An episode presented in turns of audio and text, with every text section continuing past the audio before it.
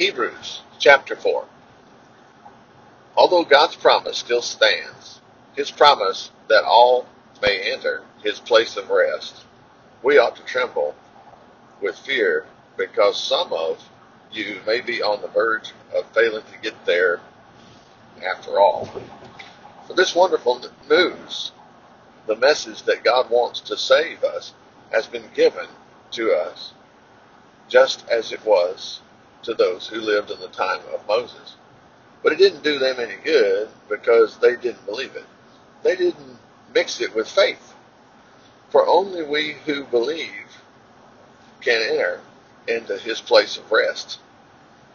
He has said, I have sworn in my anger that those who don't believe me will never get in, even though he has been ready and waiting for them since the world began.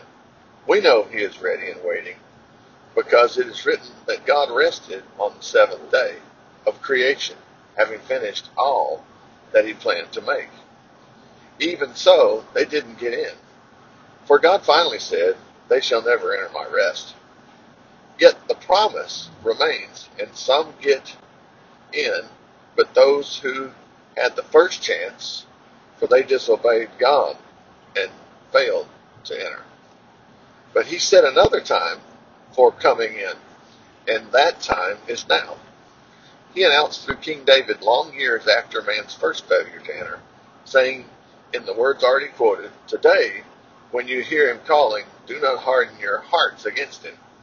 This new place of rest he is talking about does not mean the land of Israel that Joshua led them into. If that were what God meant, he would not have spoken long ago about today being the time to get in.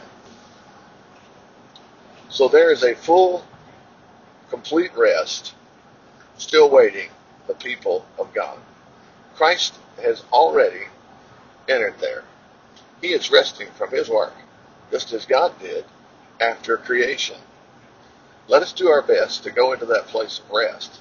Two, being careful not to disobey God as children of as the children of Israel did, thus failing to get in.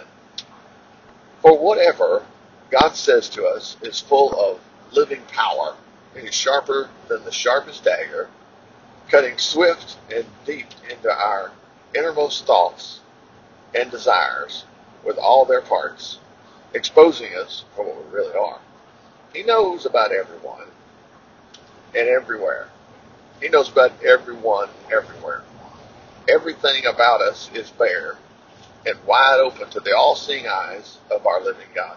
Nothing can be hidden from him, to whom we must explain all that we have done.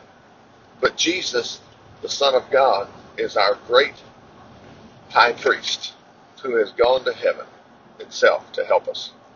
Therefore, let us never stop trusting him.